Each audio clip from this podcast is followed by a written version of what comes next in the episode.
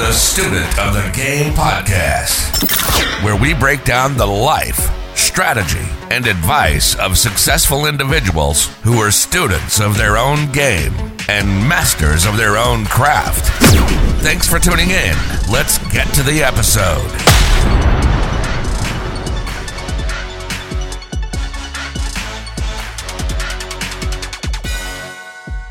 Welcome to the Student of the Game podcast. I'm Tim Stone with my co host Nick Galbreath. Today, we are going over the life strategy and advice of Josh Adkins. Josh, thank you for being here. Thanks for having me, guys. I appreciate it. Yeah, very excited. We've been talking on Instagram about this for a little bit, so we're just going to dive right in. Tell us about your life, Josh. Yeah, absolutely. So, I'm Josh Adkins. I'm 24 years old. Um, I operate a construction company with my partner Max. Uh, we work in Michigan, so like the West Bloomfield area, a little bit outside of Detroit. Um, we do paver patios, retaining walls, outdoor kitchens, fire pits. Um, we just build like beautiful outdoor living spaces for our homeowners in Michigan. So we've been doing that for about five to six years, and um, that's where I'm at today. Yeah, wow. So 24, and you've been doing this business for over five years now what did it look like starting that? Yeah, good question. So I started it when I was actually in college. So I went to college at Morehouse Morehouse College in Atlanta, Georgia. So when I came back from winter breaks or fall breaks, I needed to make some quick cash in college. So I would blow leaves or clean out garages or move TVs, just a lot of different random jobs to make money. And then over the years, it just started to grow into, you know, people would ask for smaller jobs that I didn't know how to do. So like, hey, can you fix our walkway or can you repair these bricks? And so that's how we went from, you know, miscellaneous jobs to real hardscapes, landscape design, and outdoor living spaces. Yeah. So I want to dive a little deeper into that because we've actually we've had a few guests in here that sort of started their first business as landscaping, you know, because it's a pretty mm-hmm. easy job to do as a teenager, earn some work, but not everybody turns it into their career and builds a business out of it and is doing the big things like I see you guys doing on Instagram. Yeah. So let's go back a little bit to uh, maybe high school or a little bit before. Like what was what was the thing that pushed you towards entrepreneurship? Was that always something you were kind of kind of interested in or did it just happen while while you were in it looking to earn some money in college? Yeah, that's a good question. So my mom always had an entrepreneurial bug. So originally she had a lot of real estate. She had 19 homes, single family homes, and she was doing a lot of real estate. So when I was growing up, um, a lot of times I spent weekends with her, you know, going to different houses, um, looking at these homes, going with her to actually meet with potential renters or tenants. Um, so just a lot of things that I saw from my mom. On the opposite side, my dad didn't really have an entrepreneurial bug, but he worked in a corporate job um, pretty high up in the ladder. So I got a lot of communication skills from my dad, and then my mom showed me a lot of like, hey, you can actually make it happen if you go out there and here's one opportunity in real estate. And then I just realized that, you know, I didn't know that the business that I was going to start was going to actually grow to what it is now, but she definitely gave me a lot of the bug and a lot of confidence. My mom gave me a lot of confidence, and instilled into me a lot of positivity. You can do whatever you put your mind to. So it kind of gave me the internal ability to kind of, you know, move in whatever direction I wanted to and know that it would always work. Awesome. Yeah. That's that's so amazing. So um I mean just having that entrepreneurship bring up from your your like your mom and that drive from your father. Um so when did you start the uh, partnership with your partner Max, right? Was yeah. was that his name? That's yeah. awesome. So, you know, who came in with the vision and, you know, assembling the team and figured out what you guys going to do? How was that uh yeah. Uh, that journey like? So, funny enough, Max and I met when we were little. So Max That's and I awesome. Max and I met in Boy Scouts. We're both Eagle Scouts, so we met in oh, Boy Scouts. Nice. All kind of I'm Boy Eagle Scout too. You, really? Yeah, I'm an Eagle Scout too. Yeah, a lot of people oh, know that. You never know. so yeah, I'm an Eagle Scout as well. So we were doing, you know, archery or first aid or going to different camps. Um, you know, Boy Scout stuff. You're meeting each other every week, having meetings. So Max and I, we met so long ago in Boy Scouts, and then we separated. You know, not just nothing was wrong with us, but it's just you know natural progression of life. People going in different directions, different schools, this and that. And so in 2016 is when I started the company on my own, and then in 2018 I reconnected with Max, and I was like, hey Max, you know I know you have a lot of skill sets around automotive, around um, particulars, just like with small measurements or he's a really analytical brain. And I had a lot of, you know, information that I learned from being a finance major at school. So it was the perfect mix of, you know, hey, here's a person who can operate the business from a sales and marketing side. And then on the other end, Max is amazing with operations and the particulars around equipment and machines and just stuff that I wasn't super, super into. So cool. how do you? Oh, go ahead. You got it, Tim. Um, I was just going to ask, uh, did you kind of start with that outdoor living space, like doing the hardscapes and designing outdoor kitchens and different things like that? No, that, that really started probably in this between this year and last year. Like when I first started, we were doing just, um, it was a natural progression. So alone before Max came, I was doing a lot of miscellaneous jobs because I only did it during my fall breaks or winter breaks yeah. just to make some quick cash. But then as I started working with Max, I started to look for like, hey, where are the pockets of, of projects that make the most margins? So first for us, it was mulch, you know, shredded mulch that you can lay down anywhere, you know, that you see it in red or brown or black.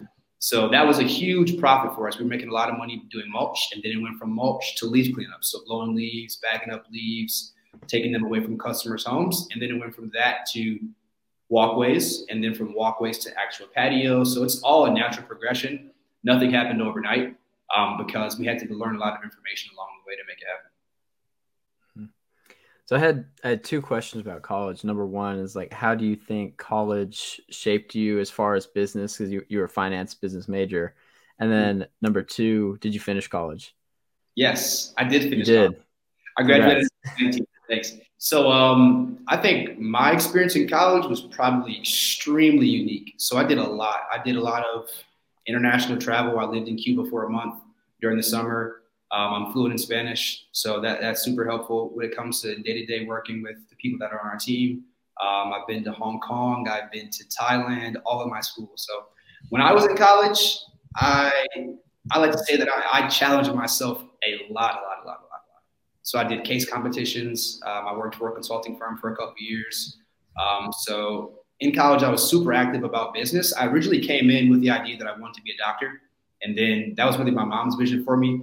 So I kind of told her, like, my sophomore year, like, hey, mom, this isn't what's for me. I want to do business. And she was like, okay, well, if you're going to do it, show me you're serious about it. So started the business, started getting into different classes, started challenging myself with case competitions, um, with hanging around people who were doing things that I wanted to do. And a lot of my friends worked for like Goldman Sachs or JP Morgan, or they do private equity. So I learned a lot about business in a very short amount of time because I was intentional about doing it. So one of my questions I was formulating before the podcast was having to do with leadership because you are young and I'd imagine a lot of your employees are possibly older than you. But then you when you mentioned Boy Scouts and Eagle Scout, like that that clicked in my mind. That's where the leadership skills come from. But what have yeah. been some of the challenges being a leader? Because I'd imagine you do have employees older than you. Is that sort of a thing that you run into as an issue or struggle? Yeah, I don't see the age so much as an issue because they, I think they see me more for my skill set.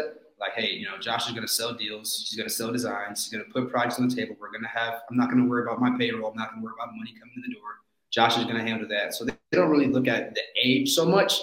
The biggest problem that I ever run into is probably like emotional intelligence. Everyone has their own motives, you know. So some people may come to work one day just in a bad mood, and you can't really stop that because it may have been they were arguing with their wife or their kids upset them this morning or they hit a hard pothole or something. I don't know. All these things that happen. So I think the biggest thing is having a good amount of emotional intelligence to understand that everyone is different than you.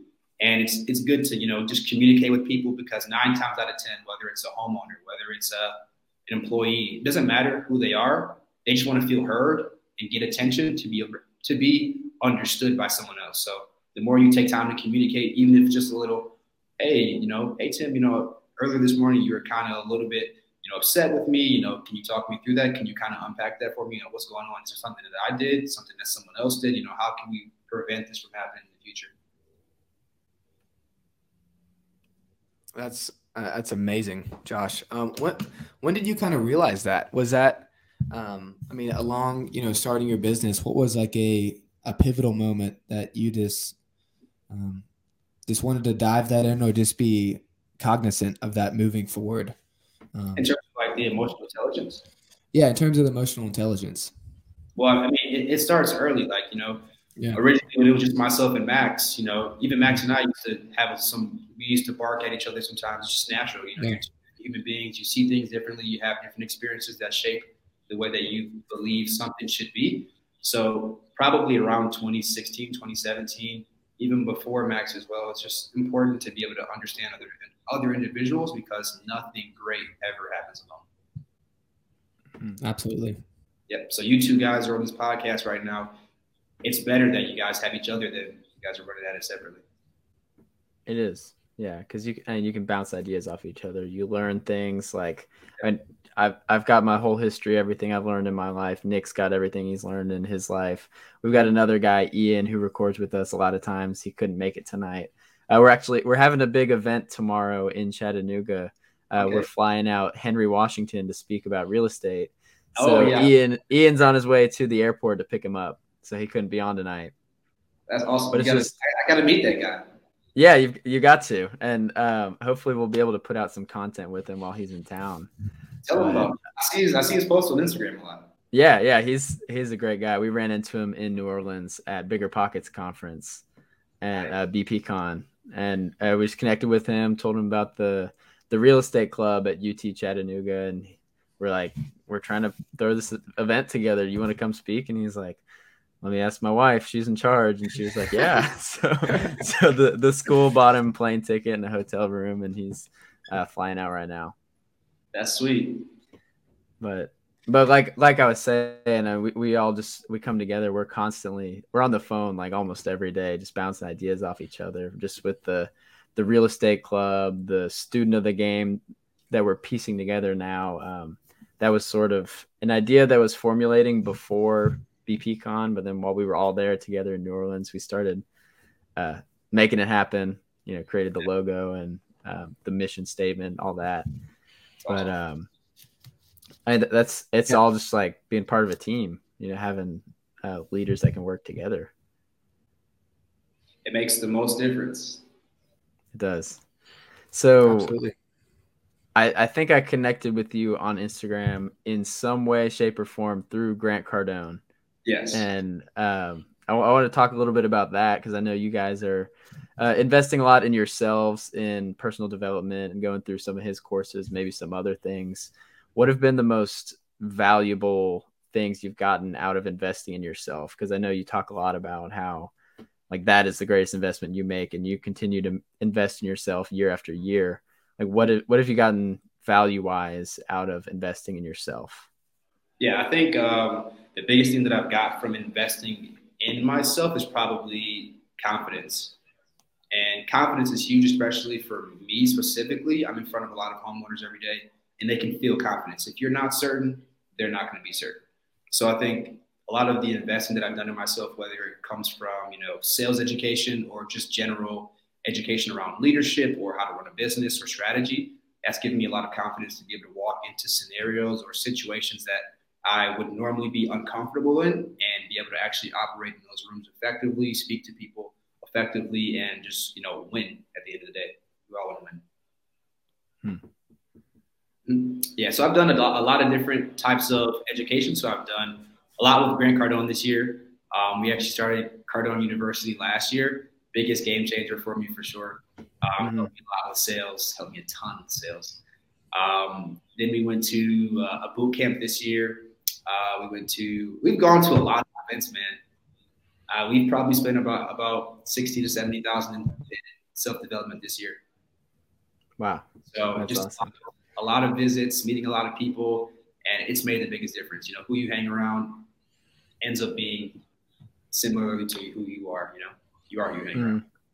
Yeah, they say your network is your net worth, and people say yeah. that all the time. They they beat that phrase to death, but it, it, it is really so true. Like you get around different people, and and you become that type of person. Yeah, so they, they do beat it to death, but um, it's true. Like the more money that you invest into yourself, the better, because you're your you're your only asset. You can control yourself. You know, you go with you everywhere you go. So your information that you sink into your brain can't go anywhere because it's with you at all times. Yeah. What's that quote Grant says? Wherever you are, there you like wherever you go, there you are, or something you like are. that. yeah. Yeah. Oh, there's Josh. I'm here with him again. Yep. Yeah. So yeah, I, I, would recommend, I recommend to everyone listening to the podcast who's going to listen to it that you know start small. You know, I didn't start you know with making big investments into myself just off the bat. You know, it was small stuff. You know, the the, the typical think and grow rich, or watching a couple YouTube videos of Grant online, or you know, finding people or little pockets of people in your areas like you guys are doing that you can bring into your network and then elevate yourself as you do it. Yeah, absolutely, absolutely. And um, I, I literally ever since ever since you sent uh, said emotional intelligence, it just it just won't go out of my mind. And uh, you know, when you said um, you are who you are, uh, hang around with, and you hang around with people that are older than you and that are achieving at different levels.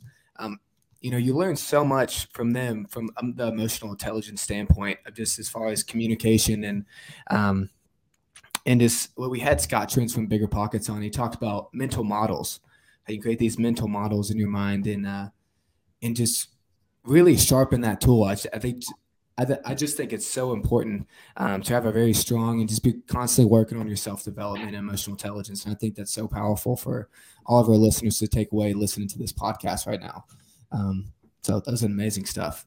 Um, but uh, kind of diving in, I think uh, maybe diving into some of Josh's uh, business structure and how it kind of looks today and what you guys are actively doing, and maybe some current projects you guys are working on, maybe some that didn't go so well. Um, yeah, we got to hear some stories. All in the juicy stuff. I'll tell you about it. Just ask. All right. Well, well, we'll start with the juicy stuff. What's the worst story you have? Like the the, the biggest nightmare. The biggest nightmare. Um, I think the biggest nightmare was probably my first patio. Um, I first hired some people that told me they had a lot of experience in this type of work, and it was not the case. It was uh, it was all it was awful. we didn't know how to install the patio. It took like uh, I don't know two weeks longer than it should have taken. Um, I lost money. I had to pull money from my my savings account to actually pay for the remainder of the payroll. It was just it was wicked. It was wicked. So I learned a lot though. I learned I learned more in my life especially in business, probably from my losses than I did from my wins because it just shows you what not to do. And when you take certain losses that, you know, you, you take it a lot personal. You know, if you guys were to not be able to win over a certain guest for your podcast, you take it personal because it's your business, your dream, your baby. So I take those things personal and it helps me not to make that same mistake again in the future. Hmm. So and that was probably one, one of my one of my bigger bigger losses. Um, another one of my bigger losses was probably uh, this year. I lost two employees that had been with me for the last three years. So that was huge for me. And the funny thing is that the reason why I lost them is because they said, Josh, you showed me a lot of information about how to build a company, you know, what it takes from a social media side, from a marketing side, from a strategy side. And I appreciate everything you showed me, and I'm going to go build my own. So it was like, a double-edged sword. Like I'm happy that I showed you everything to be successful, to be able to make it out on your own, but I also lost you as a team member. So double-edged sword. Yeah. So, I, what does what does that feel like as you know as, as an entrepreneur? Because to me, it's it's like you, you want to keep your best employees, and I, would imagine the people that are out there that learned a lot or feel confident, ready to do it, were probably some really good employees. Yeah, they were really good guys. They were really good guys. You, you you'd love for them to stay, but also like the entrepreneur in you, you're like, man, like I just showed them how to create their own business. That's like, you know, that's kind of a cool thing, but then it, it hurts you at the same time. So what what does that feel like? What were the the emotions and the thoughts coming out of that situation? Yeah, it was really interesting. So I was actually at Grant Cardone's event when it happened. So they text me and they're like, you know, man, I'm I'm not really just into this anymore. And I was like, okay, we can communicate it, provide it when we get back. So, you know, it was just it was just it's hurtful when you have someone with you for such a long time and you carry them along and you help them reach their goals, their personal goals, their financial goals, and then they have to then they have to leave. But at the same time, like you're saying, as the entrepreneur in me, also I also said that at one point I was in your shoes. I was a dreamer. I had a dream and I wanted to go execute my dream. So I couldn't prevent you from doing that. It's unfortunate that I gave you all the tricks of the trade to be able to do it. But mm-hmm. then again, I am me and you are you, and you can't be. Yeah. So what what do you what do you think the an- what do you think the answer is to a situation like that? I, mean, I think you should appreciate you should appreciate that someone you know looked up to you as a leader and was under you know as as a 24 year old you were under my my wings per se for two to three years and I was able to actually show you something. So you should kind of pat yourself on the back for it, but also look at yourself and see you know what opportunities did I not create here that would have caused them to stay. You know was it the opportunities for advancement? Was it lack of opportunities to do new and cooler projects? Was it lack of equipment and tools? And the funny thing is, the guys who were with me for the first, well, they were with me for two to three years. They were with me through the phases of going from nothing projects to something projects. So yeah. they left me this year during my biggest project, and it's just crazy to think that like you know these guys were with me when I had no equipment, when I was renting equipment, when I was you know scratching my head about how to make payroll. You know during my really toughest times, so they've seen the ugly sides of the business, and now they probably feel a lot confident in being able to float and create their own business. You know to be successful. So double-edged sword for sure. Hmm. And how did you elevate out of that situation? You know, you lost two of your best guys. What was the next steps? The next step was promote, promote, promote. I knew that I had a great brand. I knew that I had amazing quality projects that I did. I knew the quality of myself and Max. And then we hired the four best employees I've ever had in my life. The four best employees I've ever had in my life. Faster, far more equipped, far more skilled, and it's ridiculous. Boom. It's, it was, it was a blessing in disguise. Yeah, I love to hear that. Yeah, because I talked to my friends about it. They're like, ah, "Don't worry, Josh. Every, every time you've had a problem, it's always working stuff out." I was like, "Okay, yes, true, but it just it just hurt. It hurt a lot at first, to be honest." Yeah. Absolutely. I, so what? I, I can't remember. Sorry, Tim. I, I I was uh, I was going to say something really quick. Um, Go for it. I can't remember who talked about this. I thought it was Ed Mylett, Tony Robbins, or Jim Rohn, or someone someone like that. And they said, as an entrepreneur, um, and having employees, you need to show them everything. You know, tell them everything that you know, and just you know provide vision into them because that drives people when you provide vision. When you install vision in someone's lives, I think that's so powerful too, Josh. From your story, is like your you know your two best employees you know just followed you and you know were there from the ground up and uh, yeah i mean you you made you know a pivotal i mean such a journey for for you and both them where they could feel comfortable and confident enough to go start their own ventures and then your four best employees came from the next point and you probably showed them and told them everything about your company now you guys are doing some really amazing stuff so that's mm-hmm. super awesome. I'm so happy for you guys. Yeah, it's, it's, a blessing in disguise. So if that ever happens to you guys, you know, you should just pat yourself on the back and just just keep pushing. So going from losses to wins, what have been some of the biggest wins you guys are are seeing out there? Like what you I know you guys are nailing big deals now that you've got the team, the equipment, the ability to do it. Like what's what's that look like? What are the goals? Yeah, I think some of the biggest wins probably aren't always financial. Like the financial wins are cool, but they're going to come with you know this type of work. You're going to win bigger projects as you elevate, as you do different types of jobs. I think the biggest ones that I've got today have been getting everyone on my team on one page.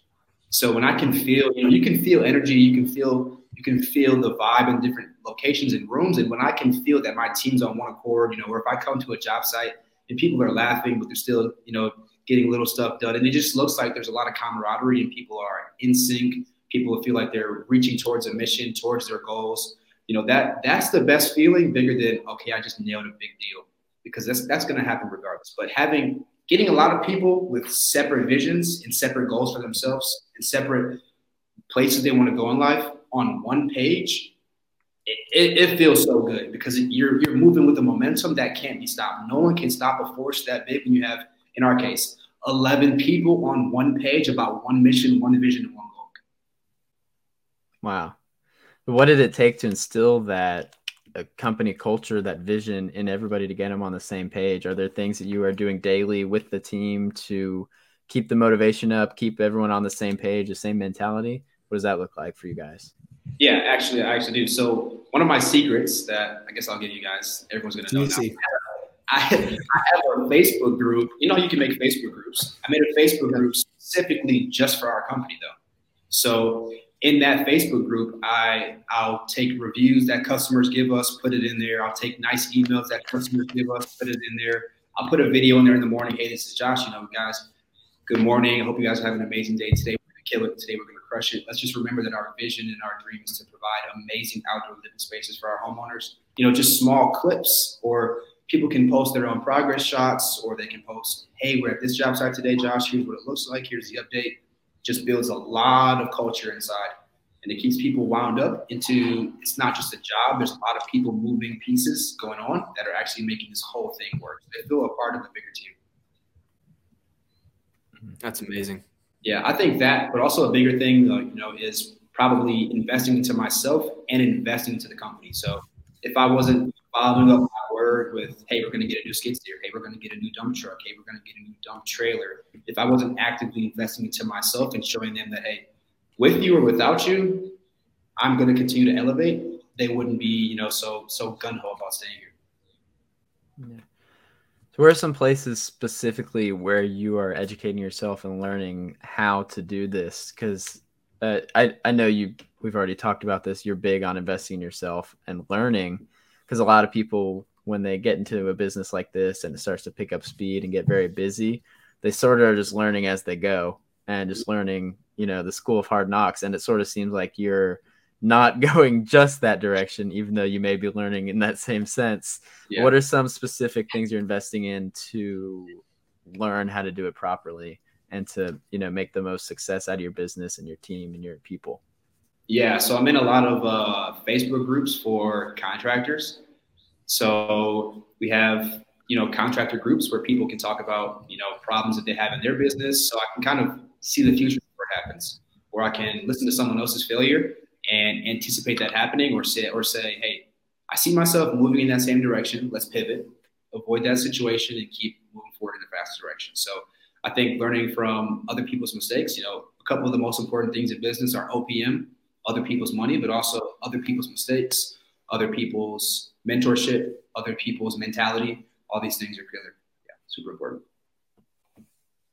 I've never heard all those before. It's always other. Yeah, I was about to money, say, I was other like, people's mistakes, like, other people's mentorship mentality. That's great. yeah, that, those, are, are those are critical. Yeah. Are you big with systems within your company? Did you guys go through traction? Are there any any of those big ones out there you go with? Yeah. You know, it's funny. I was actually thinking about this yesterday. I'm like, I feel like he's going to ask me about systems. And so, for the, listen, for the, listen, for the listeners, you know, people always talk about systems in business and then they get all fancy dancy and then they lose you.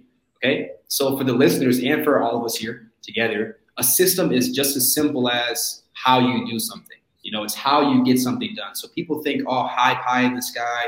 You know, the system that I use to put this outfit on was I put my jeans on first, then my shirt, and then my shoes, and then my watch after. So it doesn't have to be anything super crazy in business. You know, a system can be as simple as when we answer the phone, we say this, and we always follow up that call with an email after. You know, simple, simple systems that make you super effective. So some systems that I have in my business are a crazy follow-up system. I follow up very heavily with enough information to make a decision.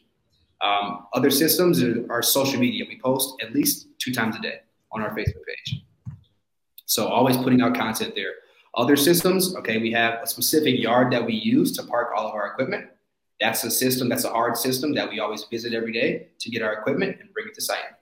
A system would be another system that we have in our business are progress payments. We collect payments as we make progress with projects. So we collect a specific amount for the down payment. We collect another payment for the materials. We collect another payment at 50 to 75% complete. And then we collect another progress payment at the completion. So we have a lot of systems in our business, systems for estimating, systems for communication, um, and a lot of these things are actually listed. You know, the best thing that I have is a Google Drive with a lot of different folders, so that I can bring anyone in, whether they're smart or dumb. I can bring them in and show them, hey, this is how you communicate with a customer on day one, two, three, four, five. Hey, this is how you communicate with a customer to let them know that we've called Miss Dig out, for instance, to mark all the utility lines, gas, cable, electric stuff like that. You know, systems have probably made the business a lot easier and it's helped other people be extremely successful. So, you know, they can replicate what I would do because I just listed it down on a piece of paper and they can follow it. Yeah. And you keep it really simple. what are systems in your business, man? Yeah. We, are we're, we're working on creating systems, at least for the for this podcast thing. This um, is a system. You guys use yeah. Streamcast You guys use Streamcast to do your your podcasts. You we guys do. We, we use Calendly for the booking. We do um, try to make everything as simple as we can. I, I record the intro in the clip. So we just trim a little bit at the beginning, a little bit at the end, and then we can upload it. See, those are all systems that you have. So Yeah. people people always ask about systems, or they listen to systems, or they search on the internet. How do I build systems? And they're like, "What is a system?" And they make it super super difficult. It can be very simple. It can. Like I said, the si- simple as shirt first, then jeans, or jeans first, then shirt. Is my system for getting dressed today. And ultimately, as a business owner and entrepreneur, you want it to be so simple that you can trust someone else with it and they can, you know, they can run it efficiently and operate just as good as you can so that you can work on the business instead of in the business. Because it, I, I, the goal very- is the goal is uh, probably not to be out there, you know, laying pavers and pouring concrete every day until you die, but that that's part of it early on. But once you get to the point where you can push things off to other people and um, trust them, and they can do well and uh, run the business, you move on to other things. Yeah, it's true. And I, I I implemented a lot of my systems just this year. So the reason that I did that was because I actually hired an administrative assistant. So when I hired them, I had to essentially put my business on paper so they could effectively do what I did. And it just made it so much clearer for me because before that, everything's up here. And with it being up here, I can't transfer that information here to someone else. They need to be able to see it on paper and follow it step by step. So, you know, actually making that hire this year forced me to actually document my systems and a lot of successful people. If you guys listen to the E Myth book, or there's so many, have you heard of the E Myth? I've heard of eMyth. Yeah. Okay, so you haven't heard of the E Myth? Okay, so, So I have not read it yet. read it. And so in the E Myth, what he talks about is creating systems that are on paper and having an operations manual. So I read that book chapter by chapter, and I did what he said as I read it. And so in the operations man- manual, you outline essentially what it would take for your business to be franchisable in essence.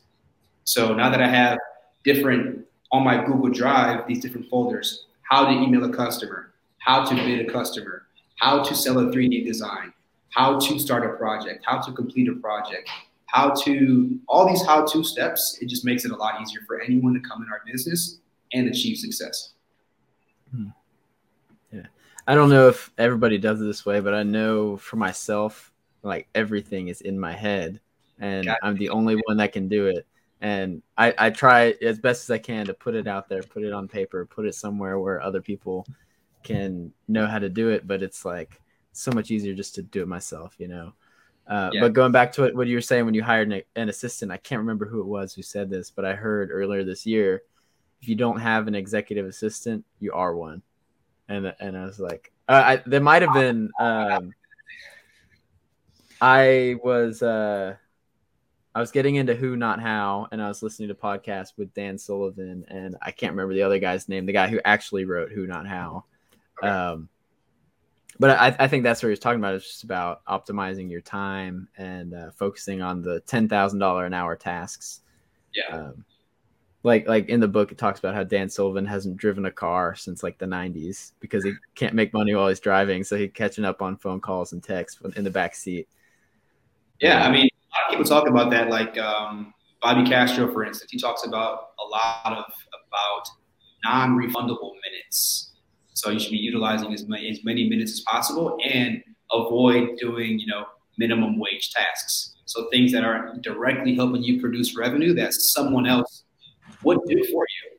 You know, so our first administrative hire, who's Kyle, who still works with us, he's he's a student at Michigan State University. So he's studying construction management. So this opportunity is actually perfect for him to see the ins and outs of how to, you know, operate a construction company in the event that he ever wanted to start one on his own. So, you know, it, it checked off a box for him by giving him experience in his field, but it also relieved some stress for me because I was doing all the back end. And it's hard to sell designs, follow up with customers, make sure that payroll is being tracked on time, that all these bills are being tracked, that customers are getting their questions answered that they're asking, all these things. And so, like you said, if you're not, if you don't have an administrative assistant, you probably are. That that's a great point. Mm. And uh, kind of diving into your team, Josh, can you kind of so eleven? You have eleven team members. Can you kind of break down and um, tell all listeners uh, what the team looks like? Yeah, sure. Do you guys mind if I write on this board? Do you guys see Oh this? yeah. Go oh for yeah. it. Absolutely. Yeah, just explain what you're doing because people are listening on Spotify and Apple Podcasts as well. drawing a brief diagram. If you guys happen to see this video, it's going to be a really brief diagram of what the team structure looks like, how we operate, and how we make things work. Right. So uh, I'm going to turn it a little bit. Might be a little bit hard to see. Can you guys see? Uh, it's hard. I could. Oh, there, you There go. we go. That's better. I'm seeing it. Okay. So I'll be really quick. Um, let's say this side. So there's Josh here. This is all the sales and marketing S dash M. Um, then you've got below that, I've got Kyle working with me. That's the administrative assistant that I just spoke to you guys about. Super helpful. His role day to day is to help me communicate with customers, help me follow up with leads, sell out, sell projects, um, communicate with Miss Dig as it relates to marking lines, making sure that things are marked beforehand. Um, just a lot of things that happen before the project to make sure that things are successful during the project. Right? And we've got Max. Max is the man. Max, when you see this interview, you're the man. Max honestly operations. This kid's a beast. This kid's a beast. Operations, and so under under Max, he actually has six people. So he's got one team of three, another team of three, and so we've got a skid steer for each team, a dump trailer for each team. Um, so we've got a pretty a pretty simple organization, but it, it works really well. So my next hires are definitely going to be someone into the financial realm. So I would like to hire like a CFO, someone to help us run our numbers a lot better and to keep track of a lot of the expenses and costs that we have because they are growing, you know, as we grow. Yeah, so sorry about that doodle, but it, it kind of No, that's great. It does it does Oh, break it down to two different sides. Yeah. Give us a nice visual there. Yeah, so I like to separate the company with just different areas. So sales and marketing, then you have operations, and now we just need um, some finance guys. So I'll probably hire you know, another student who, who wants to intern with us, run through our numbers, help us create some income statements, um, balance sheets, stuff like that. That is so awesome. That's awesome, Josh. Um, I mean, I guess just kind of diving into the last segment of our show now, um, and just kind of starting off with uh, one of the advice questions. Um, we did talk about the E Myth a little bit, but what is a book that you've given away or recommended the most? Given away or recommended the most?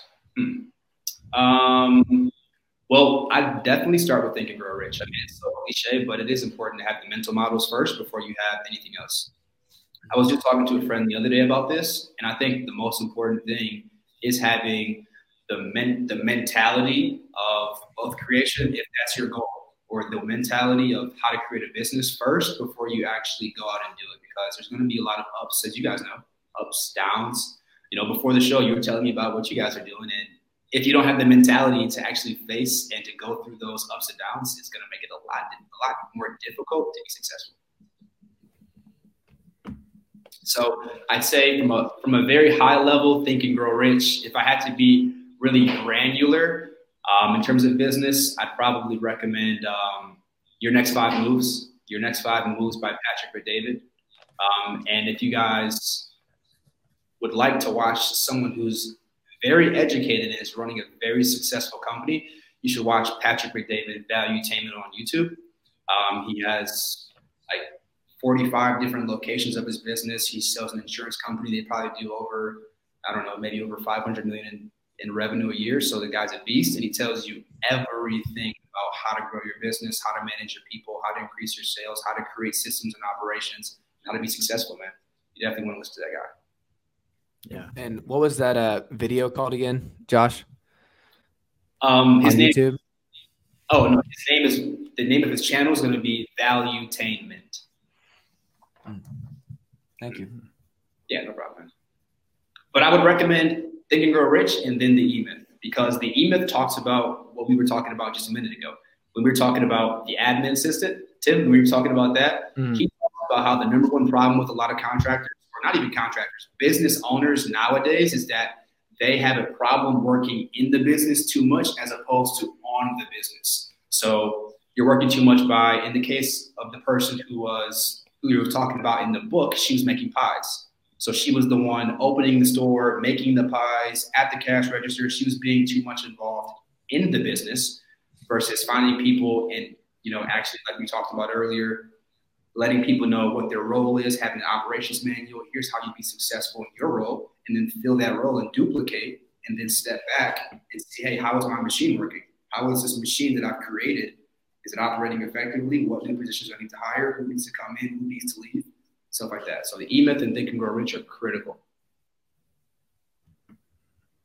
that's awesome that's super awesome um, and then another question uh, for you, Josh, is what's the greatest lesson that you learned that you have learned in the last twelve months?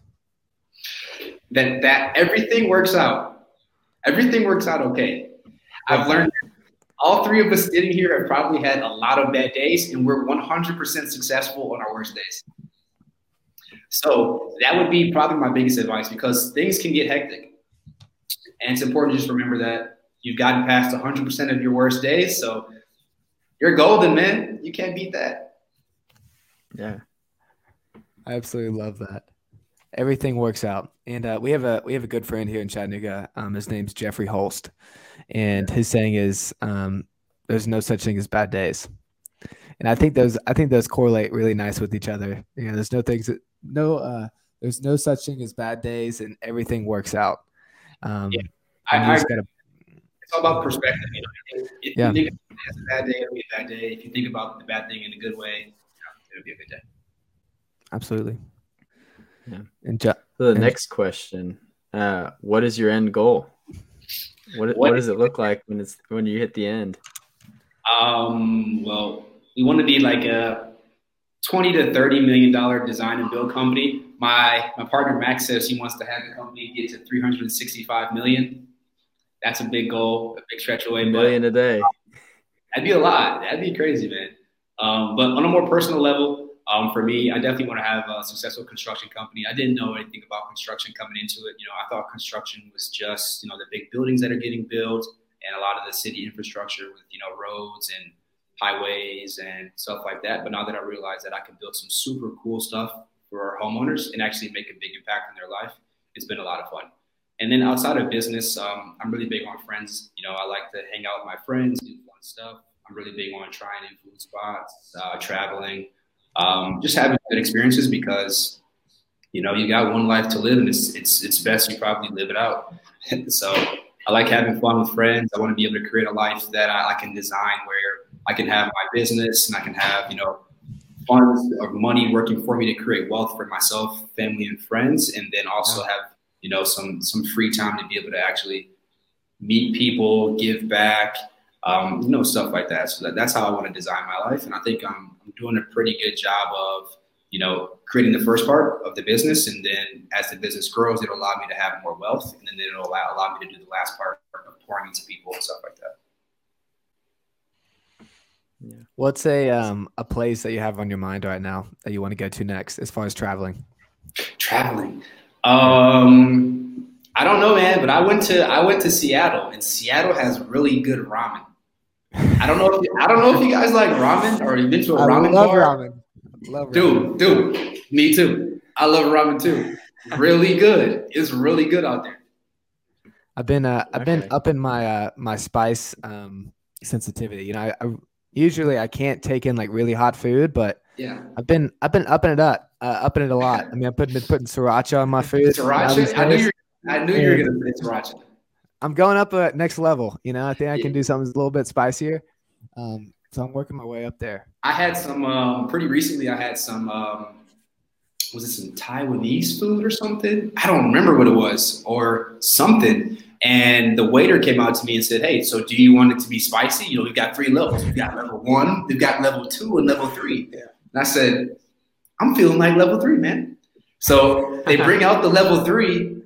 Dude, I could not eat any of it. I took like three or four bites into the meal and I said, I can't even eat this. It's too spicy. So yeah, I'm probably gonna stick to sriracha right where you are, and uh, I'll work my way up too, man. Mm-hmm. It's awesome. Yeah. Is, so is that your favorite place you've traveled recently, Seattle? Um, honestly, my favorite place that I traveled was probably either Hong Kong or Cuba for two very, very different reasons. So in Cuba, um, I went with my school and I was on a um, what do you call this? Like a uh, what do you call that when you go to a different location and you stay with the host family? Um, like a foreign exchange foreign exchange program, right? Exactly. So yeah. I did that. And that's where I learned Spanish um, because no one there spoke English, not even a, not even a hello. So that was crazy. Um, so I learned Spanish very fast. And um, the reason why I liked Cuba was because in Cuba, there's very limited access to the outside world. So as a person living there, not beneficial so much because you're oblivious to what's going on in your own country as it relates to other countries. So you couldn't tell if you were oppressed or not because you don't have that information. But as a person coming from the outside world, going to that closed off environment, the reason why I appreciate it was because it was space away from the outside world. And it just felt cool to be 100% immersed in that culture, not be able to communicate with people for a little while and just really be somewhere and be present. I think a lot of people nowadays, because of, you know, these phones, and for the people listening, I'm holding up my phone, um, people have a hard time being present. And so it gave me a lot of time to just focus and think. And I actually thought a lot about my business when I was there, funny enough.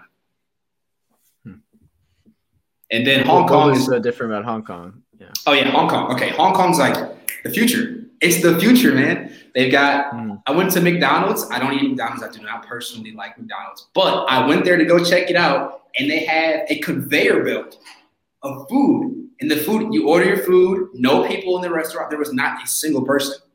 There was no one. The, the restaurant was operating on kiosks and a rotating machine.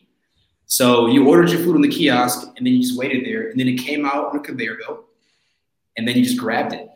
That was crazy. And then I went to go see like one of the biggest sports there is horse racing. I went there on a Wednesday, a rainy Wednesday, which is not the best day, and people were betting a million dollars on a horse. I'm like, a million dollars per horse.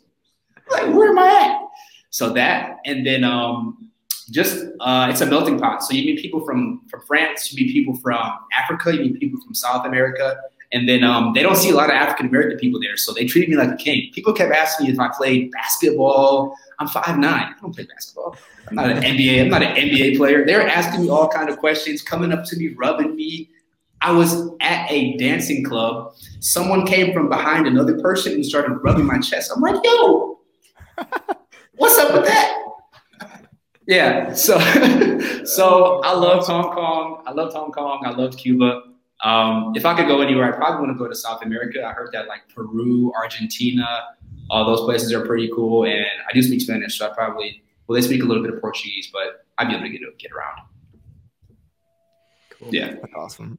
Well, thank you for diving into your uh, um, your travel experiences and what No makes you problem. happy because I, uh, I felt a lot of energy coming from that. And uh, um, just a, just a little side note, I've been talking to Tim about crypto horse racing, some digital horse racing recently. So Yeah. I, lo- It's I love big. how you It's- brought that up. I, I think it's gonna be It, it it's total right now. It's totally unregulated gambling, so I would uh, stay away. They from were it the spending so they were spending so much money. It was crazy. I was like, it's Wednesday and it's raining. And there's no one here. Who, who of the five people is betting a million dollars per horse? It's crazy. Um, but uh, just wrapping things up, Josh, are, is there anything? Is there any last words that you want to say to our listeners before we hop off here? Any last words? Um, Yeah. I would say that it's super important to get around people who are like-minded. You know, the fastest way to kill your big dream, you, the listener, your big dream, the fastest way to kill it is to tell it to a small mind. So whether that small mind is your mother, your father, your brother, you know, funny enough, as I'm on this journey, a lot of my family members are kind of in confusion about why am I doing what I'm doing, you know? So it's important to be around people who actually believe in you and are going to actually pour into you with words and to be in environments where you telling people your dreams almost makes you uncomfortable. You know, I'm in rooms where people are doing in construction, you know, 10 million, 20 million. So when I talk about, oh, I just sold a $70,000 project or a six figure project, they're like, okay. Mm-hmm. And so it's good to be in those rooms because it makes you realize that, you know, there's always a different level that you can reach. And it also shows you that it's possible for you to do it as well because they put their shoes on the same way, they eat the same food, they smell bad in the morning, their teeth, their breath stinks in the morning. They're regular just like you. You just have to figure out what are they doing and how can you copy and paste into your own life. Nothing wrong with copy and pasting as long as you're copying the right cat. Hmm. I, I like where you said the fastest way to kill a big dream is to tell it to a small mind. Fastest and way. I'm, I'm sure if you've listened to a lot of Grant Cardone, you've probably heard about him talk about the difference between a hater and a naysayer. Mhm. And a naysayer is a lot like a hater, but it's someone who loves you and they're Yeah. confused. You know, like Yeah, your, I mean- fam- your family is probably not going to be haters, but it might feel like it. Really, they're naysayers because they don't know what's going on and they just Definitely. can't. I mean, It doesn't I can. Yeah, it's true. But like my family, they're not they're not haters like you're saying. They're just they don't understand why am I doing what I'm doing. You know, Josh, why don't you? You know, you you graduated from a great school, you did great in college. Why not go work for X, Y, and Z company? You know, or you know, why not do this or that? But they, they don't understand the vision. They don't know every ins and out. And then then again, they're not me. You know, you've got one life to live, and we have to live it. Love your mentality. Thanks, man. It's amazing. Well, where uh, where can people find out more about you and uh, you know watch what you're doing and what you guys are working on, Josh? That's a great question. That's a great question. You can find me. You can find you can find me on YouTube. You can find me on YouTube. Um, Odd Jobs Design Build. Odd Jobs Design Build. We're going to be doing a lot of videos there. You can find me personally on Instagram, Josh K Adkins, A D K I N S. Um, two locations. Follow Max M A X G E D Z. Max Gedz my partner, and um, we post a lot on social media. Tim, you see it a lot, and um, there's a lot more coming, guys. Awesome. Rock and roll. Well, Josh, dude, thank you so much. This has been such an amazing show, and I hope uh, all the listeners listening to this got so much value. And I know I did. I know Tim did. This was this was so awesome. Um, so thank you again, Josh. Thank you too, guys. I appreciate it. And to our listeners, this is Tim Stone with Nick Galbreath signing off.